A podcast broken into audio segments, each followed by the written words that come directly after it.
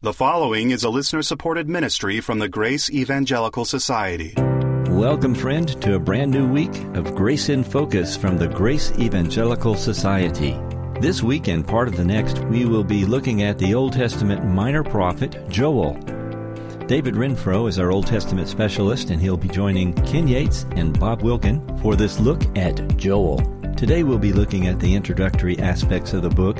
And right before we get into that, I want to tell you that our website is faithalone.org. You can find our resources and products there.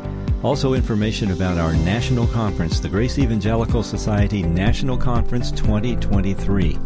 And right now we're going to hear from Philippe Sterling, who is one of our presenters. I remember the first time I heard about the conference, one of our church members, a woman, had gone to it, and she came back and said to me, I just went to a conference and they believe just the same thing that you do. and of course, when she told me Bob Wilkin, I immediately put it all together.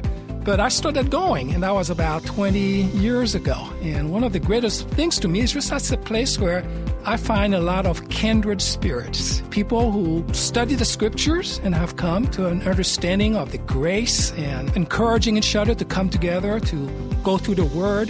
That's the greatest thing, just to be with kindred spirits and seeking to understand the word better and better and apply it to life and ministry. Thank you, Philippe Sterling, for that encouraging word about the National Conference. The 2023 version happens May the 22nd through the 25th, right around the corner. So, friend, you are invited to go to our website, faithalone.org, and look up the details and get registered. We would absolutely love it to have you with us. Now, let's get going on the Old Testament minor prophet Joel. Today we have a treat. Ken and I are in the office with David Renfro, who is the Right Reverend. David Renfro, who is the Old Testament expert extraordinaire. I hate to correct you every time. It's most holy right reverend. Most okay. holy. Well, that's what we call you around the office. Oh, okay. All right. As long as that's part of Sure. Uh, the most holy Right Reverend Renfro, he is here. He gave us an outline. We're going to be going through Joel, or is it Joel? It depends on what part of the country you're from. In Hebrew, what is it? it's Yoel. Yoel. Okay. Uh-huh. All right, let's talk about the author of Joel. Obviously, the name of the author is Joel, but it's really kind of a compound name because it's really made up of two words. Jo, which is short, believe it or not, for Yahweh, and then El, which is one of the Hebrew words for God. There's several words for God in the Old Testament. El is the primary emphasis. If you see El in the passage, it's emphasizing God's power. In fact, sometimes the word El is translated power. But this in this case, Joel simply means Yahweh is God. And we would say in English something like the Lord is God, but Mm-hmm. in Hebrew it'd be more like Yah is God or Yahweh is God. Yeah, yeah. There's a lot of different names that have a shortened name of Yahweh, uh, like Zechariah, and it's used quite a bit. Like I say, in Old Testament names, Hallelujah. Yah. It's really two words: praise, hallelujah, and Yah, which is shortened for Yahweh or the Yeah. Lord. One thing I've noticed is, and Bob's kind of touched on this, when you look at the names of the prophets in the Old Testament, there's a lot of them that have the name God in it, like Micah, who's like God. Did the Hebrew people name all their kids, or a lot of them at least, with this idea of God in their name in different ways, either with El or Yah or whatever case Or may be? Eli, Right, my God, or Eli Elijah. right. Yahweh is my God. Is my God. Yeah, and well, there's Zechariah, which the Lord remembers. Ah, oh, from Zechariah. Yeah. Yeah. Zechariah, there's Zephaniah. Okay. And yeah. there, there's so many of those that, that have Yah at the end, or like you say, Ezekiel. Yeah. El at the end is God. So ah. there are many, many names, except for names like David, which, you know, of course means beloved. All right. So now what about he's the son of who? Pethuel, and that name literally means persuaded of God. Well, there's another name with L at the end. There you go. Even his dad here. Yeah. And guess what? That's all we know about Joel. that's, it? that's pretty much it. We don't know where he's from. It, it doesn't give a location of where he ministered. We get hints from the text, and we'll go over that as we go through the book. Uh, we don't even know. In fact, the biggest controversy of this book is when was it written? There are at least four different theories, and all four of them are guesswork. When oh. does the locust invasion take place? What is he describing? Yeah, Right. And then and then he'll talk about showing up at this place called the Valley of Jehoshaphat. When is that going to happen? Because it talks about all the nations gathering in the Valley of Jehoshaphat. Of course, that's another thing we have to talk about as to what in the world does that refer to? What does it mean? We should also mention this is at the end of the Old Testament in the section, the prophets, and this is in the subsection called the minor prophets. The prophets. minor prophets. And yeah. they're called minor prophets not because they're unimportant or lesser important, but because they're shorter for the most part. Not shorter in stature. No, but they're not they're not vertically challenged. Right. But in Joel's case, it's only three chapters, Right. and they're fairly short chapters. So this is a pretty short book, and it's the second of twelve. Right? We have twelve of the minor prophets. Correct. And it's a very important one because, as we've been talking about, it does discuss this locust plague. It does discuss the day of the Lord, and there's a lot of prophetic material in prophetic books. there you go. and Genius. and That's why I went to seminary. Peter refers to Joel in the first sermon there in Acts. You have that, and you have Paul references it in Romans 10. We'll talk about that when we get into the text as well. so your, Yeah. your date is about what? I'm picking around 825 BC, give or take 100 years. But we're after David, after Solomon. But before the Assyrian We're in captivity. the divided kingdom. Let me give you a Yeah. timeline, okay? right. The kingdom of Israel, you know, when Solomon died, divided 10 northern tribes, the two southern tribes.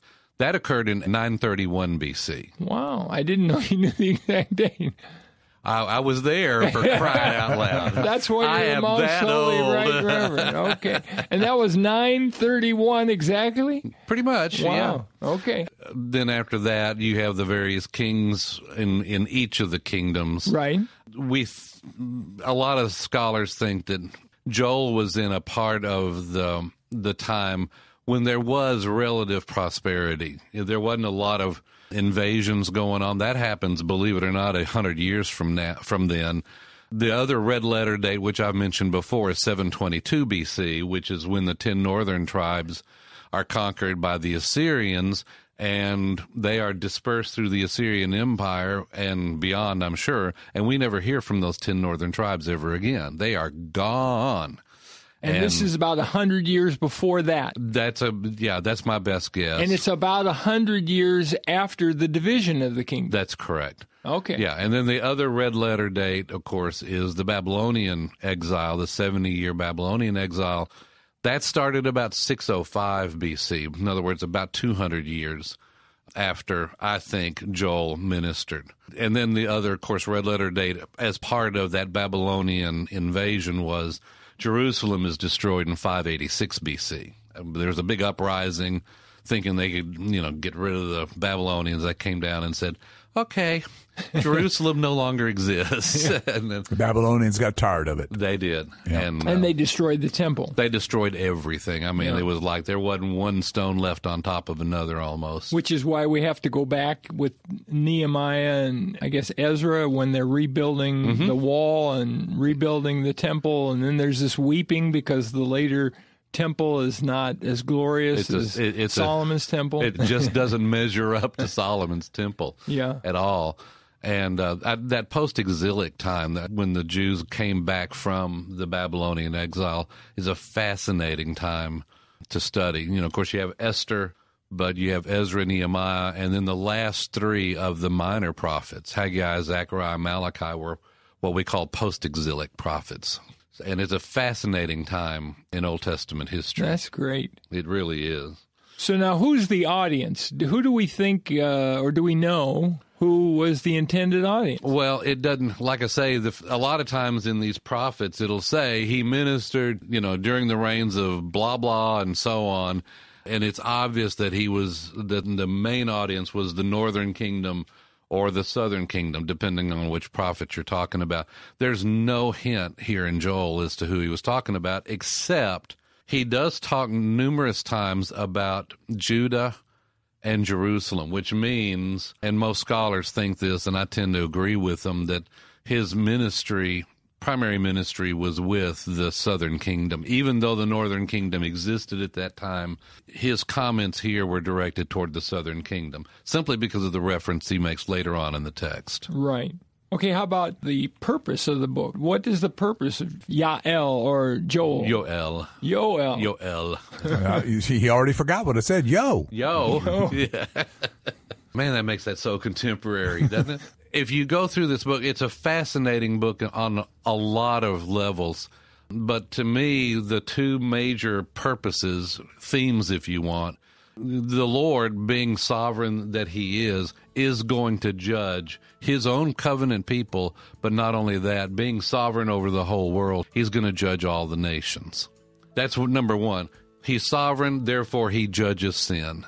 The second right. theme that you see over and over again in this book as well is that he will restore his faithful people. So mm-hmm. restoration is to me the second theme. And this is kind of an interesting way to, to do this.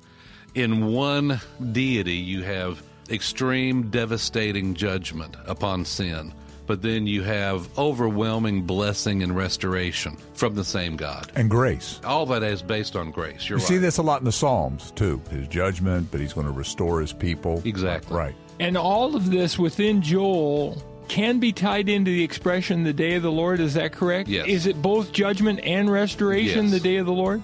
The day of the Lord simply refers to his active, direct action amongst men. He's intervening. He's intervening. Which includes both of those judgment and restoration. Exactly. And but it's not exactly. restoration for everybody, it's restoration for Israel, right? Right. For his faithful covenant people. Next time, we're going to go over the outline and then we're going to get into the opening portion of the book. In the meantime, even in Joel, even in Joel, keep, keep grace, grace in focus. focus.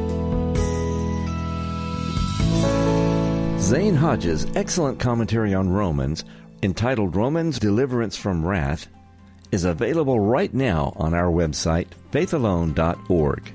Get half price through February 28, 2023, when you use the code word ROMANS. That's faithalone.org.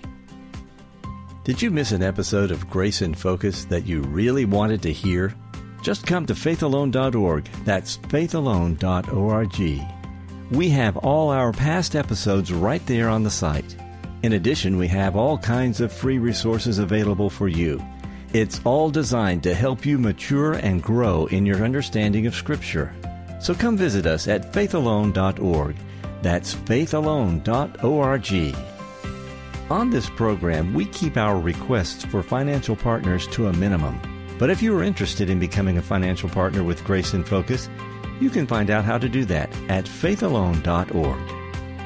Our team is really great about answering questions, comments, and feedback. If you've got some, we hope to hear from you. Let me give you our email address so you can do just that. It's radio at faithalone.org. That's radio at faithalone.org. And on the next episode of Grace in Focus, we'll look at the outline of Joel and we'll get started on our study in that book. Please join us next time. Grace in Focus. This is the Grace Evangelical Society. Until next time, let's keep grace in focus. The proceeding has been a listener supported ministry from the Grace Evangelical Society.